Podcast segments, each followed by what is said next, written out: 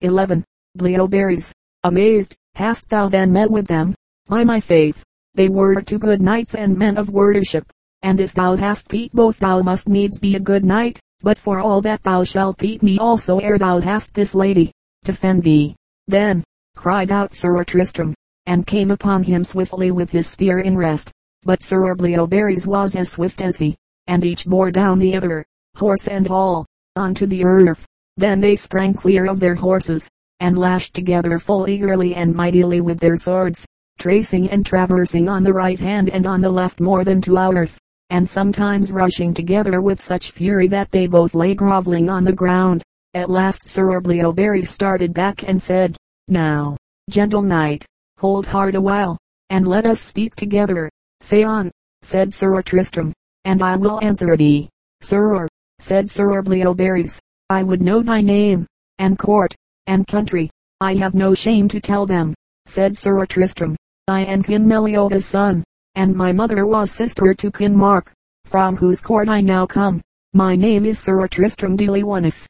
Truly, said Sir Bleoberis, I am right glad to hear it, for thou art he that slew Sir Marhaus hand to hand, fighting for the Cornish tribute, and overcame Sir Palomides at the great Irish tournament where also thou didst overthrow Sir Gawain and his nine companions. I am that knight, said Sir Tristram. And now I pray thee tell me thy name. I am Sir Bleoberis de Ganis, cousin of Sir Lancelot of the Lake, one of the best knights in all the world. He answered, Thou sayest truth, said Sir Tristram, for Sir Lancelot, as all men know, is peerless in courtesy and knighthood, and for the great love I bear to his name I will not willingly fight more with thee his kinsman. In good faith, sir, said Sir Bleoberis, I am as loath to fight thee more, but since thou hast followed me to win this lady, I proffer thee kindness, courtesy, and gentleness. This lady shall be free to go with which of us she pleaseth best. I am content, said Sir Tristram, for I doubt not she will come to me. That shalt thou shortly prove, said he, and called his squire, and set the lady in the midst between them who forthwith walked to Sir Bleoberis and elected to abide with him, which, when Sir Tristram saw, he was in wondrous anger with her, and felt that he could scarce for shame return to King Mark's court. But Sir Bleoberis said, Hearken to me, good knight, Sir Tristram, because King Mark gave me free choice of any gift, and because this lady chose to go with me, I took her, but now I have fulfilled my quest and my adventure, and for my sake she shall be sent back to her husband at the abbey where he lieth. So Sir Tristram rode back to Tintagel, and Sir Bleoberis to the abbey where Sir Segwarides lay wounded, and there delivered up his lady, and departed as a noble knight. After this adventure Sir Tristram abode still at his uncle's court, till in the envy of his heart King Mark devised a plan to be rid of him. So on a certain day he desired him to depart again for Ireland, and there demand La Belle Isoult on his behalf to be his queen forever had Sir Tristram praised her beauty and her goodness, till King Mark desired to wed her for himself. Moreover, he believed his nephew surely would be slain by the queen's kindred if he once were found again in Ireland. But Sir Tristram, scorning fear, made ready to depart, and took with him the noblest knights that could be found, arrayed in the richest fashion. And when they were to come to Ireland, upon a certain day Sir Tristram gave his uncle's message, and King Anguish consented thereto. But when La Belle Isoult was told the tidings she was very sorrowful and loath yet made she ready to set forth with Sir Tristram, and took with her Dame Bragwaine, her chief gentlewoman.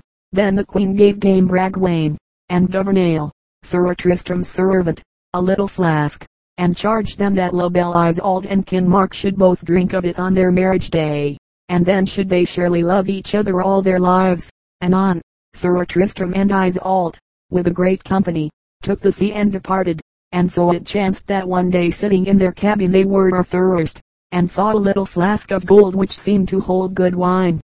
So Sir Tristram took it up, and said, Fair lady, this looketh to be the best of wines, and your maid, Dame Bragwaine, and my servant, Governale, have kept it for themselves. Thereat they both laughed merrily, and drank each after other from the flask and never before had they tasted any wine which seemed so good and sweet. But by the time they had finished drinking they loved each other so well that their love never more might leave them for weal or woe. And thus it came to pass that though Sir Tristram might never wed La Belle Isoult, he did the mightiest deeds of arms for her sake only all his life. Illustration, by the time they had finished drinking they loved each other so well that their love never more might leave them. Then they sailed onwards till they came to a castle called Pleur, where they would have rested. But anon there ran forth the great company and took them prisoners. And when they were in prison, Sir Tristram asked a knight and lady whom they found there and wherefore they were so shamefully dealt with, for, said he, it was never the custom of any place of honor that I ever came unto to seize a knight and lady asking shelter and thrust them into prison, and a full evil and discourteous custom is it. Sir, said the knight, know ye not that this is called the Castle Pleur, or the Weeping Castle, and that it is an ancient custom here that whatsoever knight abideth in it must needs fight the lord of it. Sir Brunner, and he that is the weakest shall lose his head. And if the lady he hath with him be less fair than the Lord's wife, she shall lose her head, but if she be fairer, then must the lady of the castle lose her head. Now heaven help me, said Sir Tristram, but this is a foul and shameful custom. Yet have I one advantage, for my lady is the fairest that doth lie in all the world, so that I nothing fear for her, and as for me, I will full gladly fight for my own head in a fair field. Then said the knight, Look ye be up betimes tomorrow, and make you ready and your lady. And on the morrow came Sir Brunner to Sir Tristram, and put him and Isoult forth out of prison, and brought him a horse and armor, and bade him make ready. For all the commons and estates of that lordship waited in the field to see and judge the battle. Then Sir Brunner, holding his lady by the hand, all muffled, came forth, and Sir Tristram went to meet him with La Belle Isoult beside him, muffled also. Then said Sir Brunner, Sir Knight, if thy lady be fairer than mine, with thy sword smite off my lady's head, but if my lady be fairer than thine, with my sword I will smite off thy lady's head, and if I overcome thee thy lady shall be mine, and thou shalt lose thy head. Sir Knight, replied Sir Tristram, this is a right foul and felon custom, and rather than my lady shall lose her head will I lose my own. Nay, said Sir Brunner, but the ladies shall be now compared together and judgment shall be had. I consent not, cried Sir Tristram, for who is here that will give rightful judgment? Yet doubt not that my lady is far fairer than thine own, and that will I prove and make good. Therewith Sir Tristram lifted up the veil from off La Belle Isoult, and stood beside her with his naked sword drawn in his hand. Then Sir Brunner unmuffled his lady and did in like manner. But when he saw La Belle Isoult he knew that none could be so fair and all there present gave their judgment so. Then said Sir Tristram, because thou and thy lady have long used this evil custom, and have slain many good knights and ladies, it were a just thing to destroy thee both. In good sooth, said Sir Brunner, thy lady is fairer than mine, and of all women I never saw any so fair. Therefore, slay my lady if thou wilt, and I doubt not but I shall slay thee and have thine. Thou shalt win her, said Sir Tristram as dearly as ever knight won lady, and because of thy own judgment and of the evil custom that thy lady hath consented to, I will slay her as thou sayest. And therewithal Sir Tristram went to him and took his lady from him, and smote off her head at a stroke. Now take thy horse, cried out Sir Brunner, for since I have lost my lady I will win thine and have thy life. So they took their horses and came together as fast as they could fly, and Sir Tristram lightly smote Sir Brunner from his horse, but he rose right quickly, and when Sir Tristram came again he thrust his horse through both the shoulders, so that it reeled and fell. But Sir Tristram was light and nimble, and voided his horse, and rose up and dressed his shield before him. But meanwhile, ere he could draw out his sword, Sir Brunner gave him three or four grievous strokes. Then they rushed furiously together like two wild boars, and fought hurtling and hewing here and there for nigh two hours, and wounded each other full sorely. Then at the last Sir Brunner rushed upon Sir Tristram and took him in his arms to throw him, for he trusted greatly in his strength. But Sir Tristram was at that time called the strongest and biggest knight of the world, for he was bigger than Sir Lancelot, though Sir Lancelot was better breathed. So anon he thrust Sir Brunner groveling to the earth, and then unlaced his helm and struck off his head. Then all they that belonged to the castle came and did him homage and fealty and prayed him to abide there for a season and put an end to that foul custom. But within a while he departed and came to Cornwall, and there kin Mark was forthwith wedded to La Belle Isoult with great joy and splendor, and Sir Tristram had high honor, and ever lodged at the king's court. But for all he had done him such services King Mark hated him, and on a certain day he set two knights to fall upon him as he rode in the forest. But Sir Tristram lightly smote one's head off, and sorely wounded the other, and made him bear his fellow's body to the king. At that the king dissembled and hid from Sir Tristram that the knights were sent by him, yet more than ever he hated him in secret, and sought to slay him. So on a certain day, by the assent of Sir Andret, a false knight, and forty other knights, Sir Tristram was taken prisoner in his sleep and carried to a chapel on the rocks above the sea to be cast down. But as they were about to cast him in suddenly he brake his bonds asunder, and rushing at Sir Andret, took his sword and smote him down therewith. Then, leaping down the rocks where none could follow, he escaped them. But one shot after him and wounded him full sorely with a poisoned arrow in the arm. Anon, his servant Governale, with Sir Lambegus sought him and found him safe among the rocks, and told him that King Mark had banished him and all his followers to avenge Sir Andret's death. So they took ship and came to Brittany. Now Sir Tristram, suffering great anguish from his wound, was told to seek Isoude, the daughter of the King of Brittany, for she alone could cure such wounds. Wherefore he went to King Howell's court, and said, Lord, I am come into this country to have help from thy daughter, for men tell me none but she may help me, and Isoude gladly offering to do her best. Within a month he was made whole, while he abode still at that court.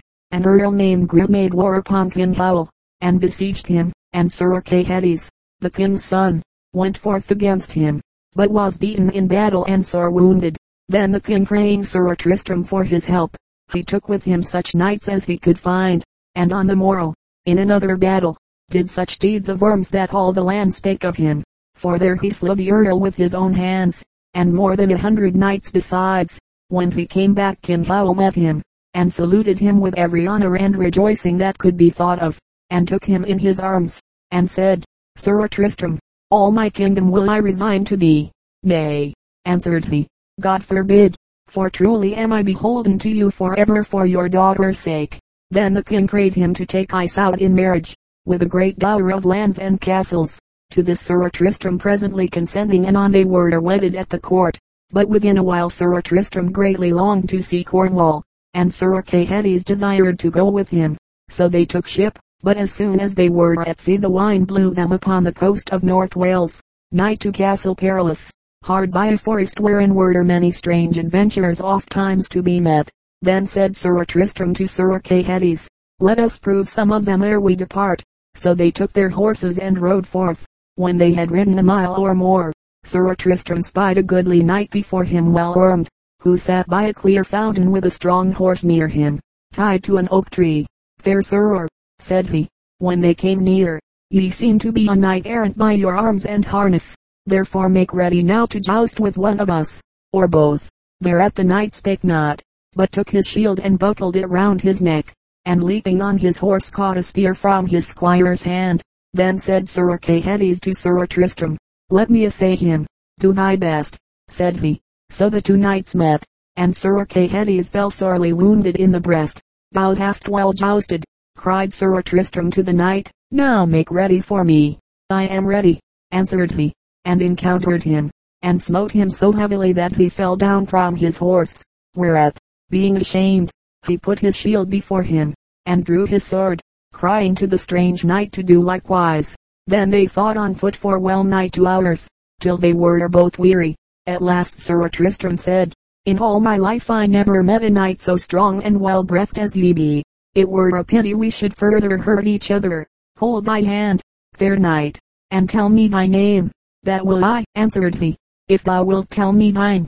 My name, said he, is Sir Tristram of Lyonesse and mine, Sir Lamorak of Gaul. Then both cried out together, well met, and Sir Lamorak said, Sir, for your great renown, I will that ye have all the worship of this battle, and therefore will I yield me unto you. And therewith he took his sword by the point to yield him. Nay, said Sir Tristram, ye shall not do so, for well I know ye do it of courtesy, and not of dread. And therewith he offered his sword to Sir Lamorak, saying, Sir, as an overcome knight. I yield me unto you as unto the man of noblest powers I have ever met with. Hold, said Sir Lamorak, let us now swear together never more to fight against each other. Then did they swear as he said. Then Sir Tristram returned to Sir Kay and when he was whole of his wounds, they departed together in a ship, and landed on the coast of Cornwall. And when they came ashore, Sir Tristram eagerly sought news of La Belle Isoult, and one told him in mistake that she was dead, whereat, for sore and grievous sorrow, he fell down in a swoon, and so lay for three days and nights. When he awoke therefrom he was crazed, and ran into the forest and abode there like a wild man many days, whereby he waxed lean and weak of body, and would have died, but that a hermit laid some meat beside him as he slept. Now in that forest was a giant named Tauleas, who, for fear of Tristram, had hid himself within a castle. But when they told him he was mad, came forth and went at large again, and on a certain day he saw a knight of Cornwall, named Sir Ordinant, pass by with a lady, and when he had alighted by a well to rest, the giant leaped out from his ambush, and took him by the throat to slay him. But Sir Tristram, as he wandered through the forest, came upon them as they struggled, and when the knight cried out for help, he rushed upon the giant, and taking up Sir Ordinant's sword, struck off there with the giant's head, and straightway disappeared among the trees. Anon, Sir Ordinant took the head of Tauleas, and bare it with him to the court of King Mark whither he was bound, and told of his adventures. Where had ye this adventure? said King Mark. At a fair fountain in my forest, answered he. I would fain see that wild man, said the king. So within a day or two he commanded his knights to a great hunting in the forest, and when the king came to the well, he saw a wild man lying there asleep, having a sword beside him, but he knew not that it was Sir Tristram. Then he blew his horn, and summoned all his knights to take him gently up and bear him to the court. And when they came there to they bathed and washed him, and brought him somewhat to his right mind. Now La Belle Isoult knew not that Sir Tristram was in Cornwall, but when she heard that a wild man had been found in the forest, she came to see him, and so sorely was he changed, she knew him not. Yet, said she to Dame Bragwaine, in good faith I seem to have beheld him oft times before. As she thus spoke a little hound, which Sir Tristram had given her when she first came to Cornwall, and which was ever with her, saw Sir Tristram lying there, and leapt upon him, licking his hands and face, and whined and barked for joy. Alas! cried out La Belle Isoult, it is my own true knight, Sir Tristram, and at her voice Sir Tristram's senses wholly came again, and well nigh he wept for joy to see his lady living. But never would the hound depart from Tristram, and when King Mark and other knights came up to see him, it sat upon his body and bayed at all who came too near.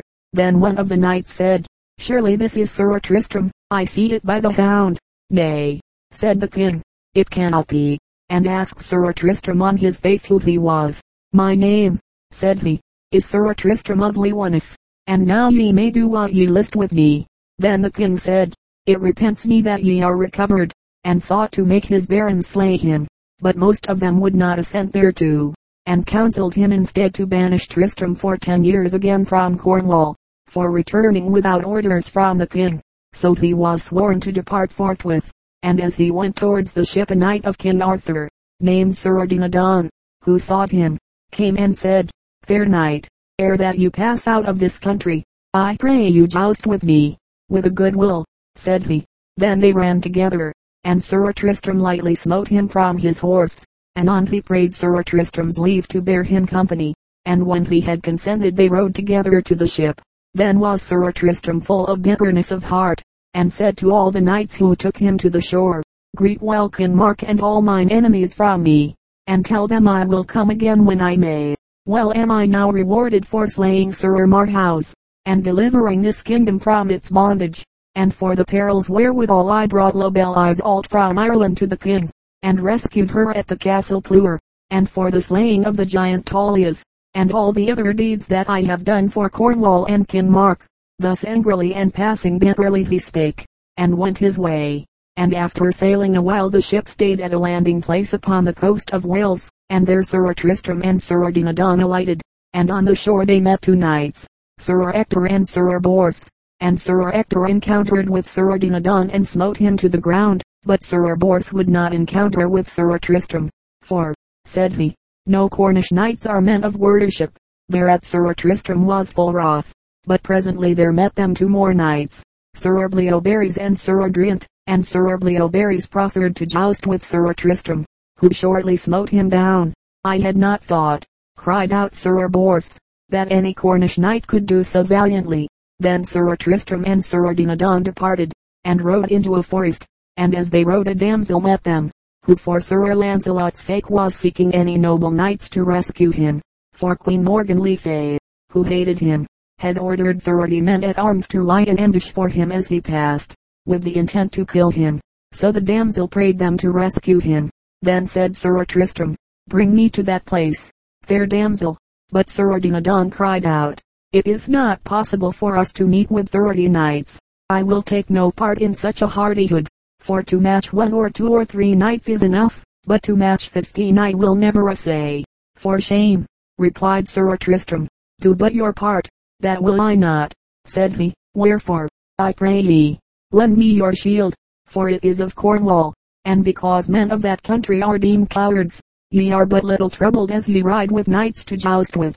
Nay, said Sir Tristram, I will never give my shield up for her sake who gave it me, but if thou wilt not stand by me today I will surely slay thee, for I ask no more of thee than to fight one night. And if my heart will not serve thee that much, thou shalt stand by and look on me and them.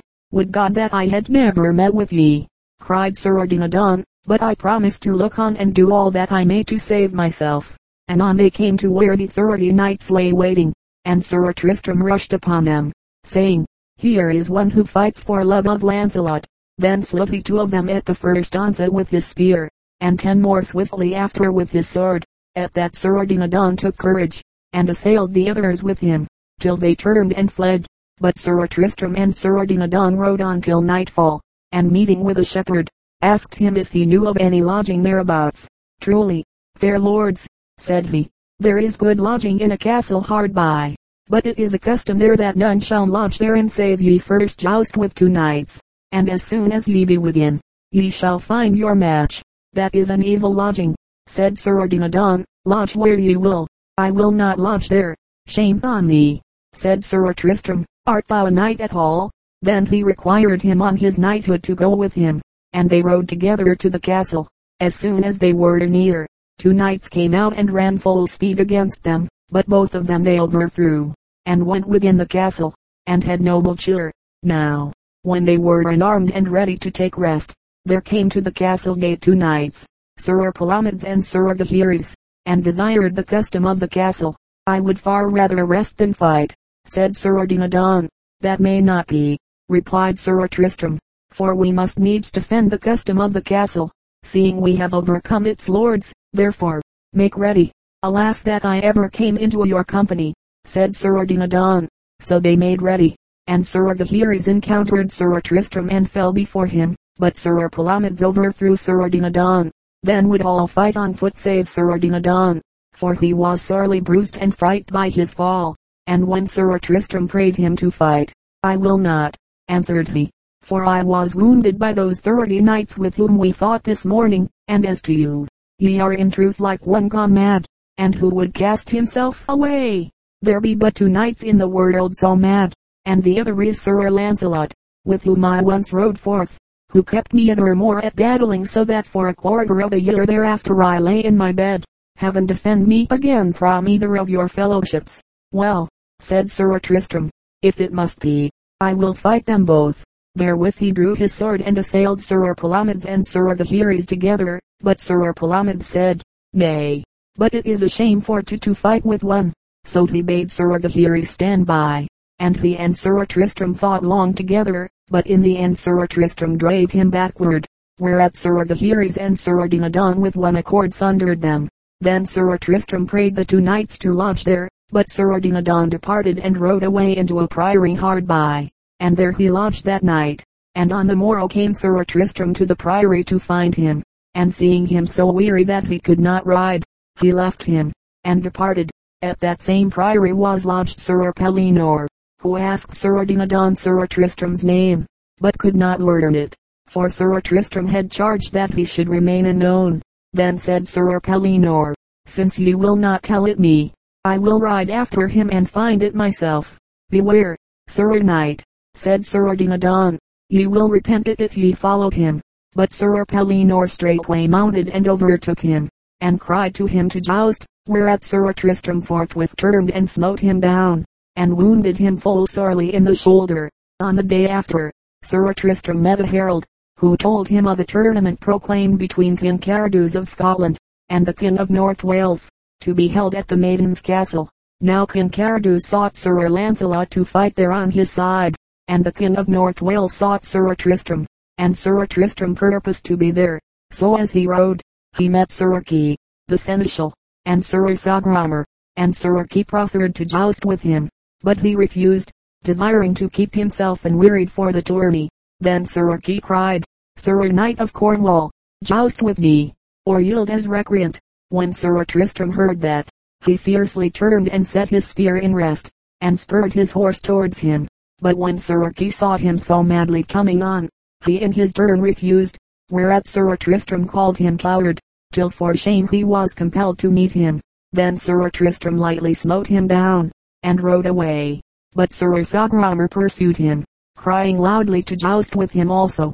So Sir Tristram turned and quickly overthrew him likewise, and departed and on a damsel met him as he rode, and told him of a knight adventurous who did great harm thereby, and prayed him for his help.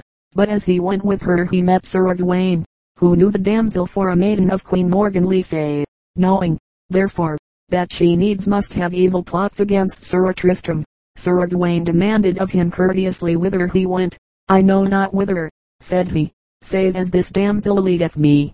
Sir, said Sir Gawaine, ye shall not ride with her, for she and her lady never yet did good to any, and, drawing his sword, he said to the damsel, Tell me now straightway for what cause thou leadest this knight or else shalt thou die, for I know of old thy lady's treason. Mercy, Sir Gawaine, cried the damsel, and I will tell thee all. Then she told him that Queen Morgan had ordained thirty fair damsels to seek out Sir Lancelot and Sir Tristram, and by their wiles persuade them to her castle where she had thirty knights in wait to slay them. Oh shame, cried Sir Gawaine, that ever such foul treason should be wrought by a queen, and a king's sister. Then said he to Sir Tristram, Sir Knight, if you will stand with me, we will together approve the malice of these thirty knights. I will not fail you, answered he, for but few days since I had to do with thirty knights of that same queen, and trust we may win honor as lightly now as then. So they rode together, and when they came to the castle, Sir Gawaine cried aloud, Queen Morgan le Fay, send out thy knights that we may fight with them. Then the queen urged her knights to issue forth, but they durst not, for they well knew Sir Tristram, and feared him greatly. So Sir Tristram and Sir Gawaine went on their way, and as they rode they saw a knight, named Sir Breuse without pity, chasing a lady, with intent to slay her. Then Sir Gawaine prayed Sir Tristram to hold still and let him assail that knight. So he rode up between Sir Breuse and the lady, and cried, False knight, turn thee to me and leave that lady. Then Sir Breuse turned and set his spear in rest, and rushed against Sir Gawaine and overthrew him, and rode his horse upon him as he lay, which when Sir Tristram saw, he cried, Forbear that villainy, and galloped at him. But when Sir Breuse saw by the shield it was Sir Tristram, he turned and fled, and though Sir Tristram followed swiftly after him, yet he was so well horsed that he escaped.